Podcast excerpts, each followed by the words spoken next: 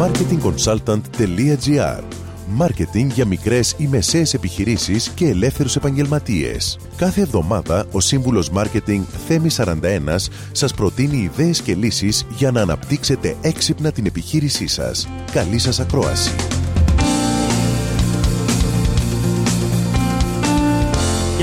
Ένας αρκετά συνηθισμένος τρόπος προσέγγισης νέου πελατολογίου είναι το άμεσο μάρκετινγκ μέσω ταχυδρομικών επιστολών. Πολλοί επικριτές της συγκεκριμένης μεθόδου θεωρούν πως το μάρκετινγκ μέσω ταχυδρομείου έχει πεθάνει και πως τώρα μπορούμε να πετύχουμε αποτελέσματα μόνο με τα emails. Αυτό όμως ακόμα δεν ισχύει αν σκεφτείτε πως σε κάθε email αποστολή ανοίγει το email περίπου το 15% των παραληπτών. Μην ξεχνάτε πως λαμβάνουμε καθημερινά πολλά διαφημιστικά emails με αποτέλεσμα να μην τους δίνουμε την απαραίτητη σημασία. Για μένα λοιπόν, οι ταχυδρομικές επιστολές εξακολουθούν να είναι μια δυνατή και αποτελεσματική μέθοδος προσέλκυσης νέων πελατών. Αν και πλέον είναι ακριβή λόγω των ταχυδρομικών τελών. Σε κάθε ενέργεια ταχυδρομικού μάρκετινγκ, θυμηθείτε τα ακόλουθα. Πρώτον, κοινό. Πριν ξεκινήσετε οτιδήποτε, πρέπει να είστε σίγουροι τι θέλετε να πετύχετε και ποιον θέλετε να προσεγγίσετε. Όσο πιο συγκεκριμένοι είστε, τόσο πιο αποτελεσματικοί θα είστε. Δεύτερον, λίστα. Το μυστικό της επιτυχίας μιας τέτοιας μεθόδου είναι η ποιότητα της λίστας παραληπτών. Πρέπει να βρείτε νόμιμα μια λίστα προσώπων που πραγματικά ενδιαφέρονται για το προϊόν ή την υπηρεσία σας. Τρίτον, σχεδιασμός και περιεχόμενο. Η επιστολή πρέπει να είναι καλογραμμένη, χωρίς ορθογραφικά λάθη. Ακόμα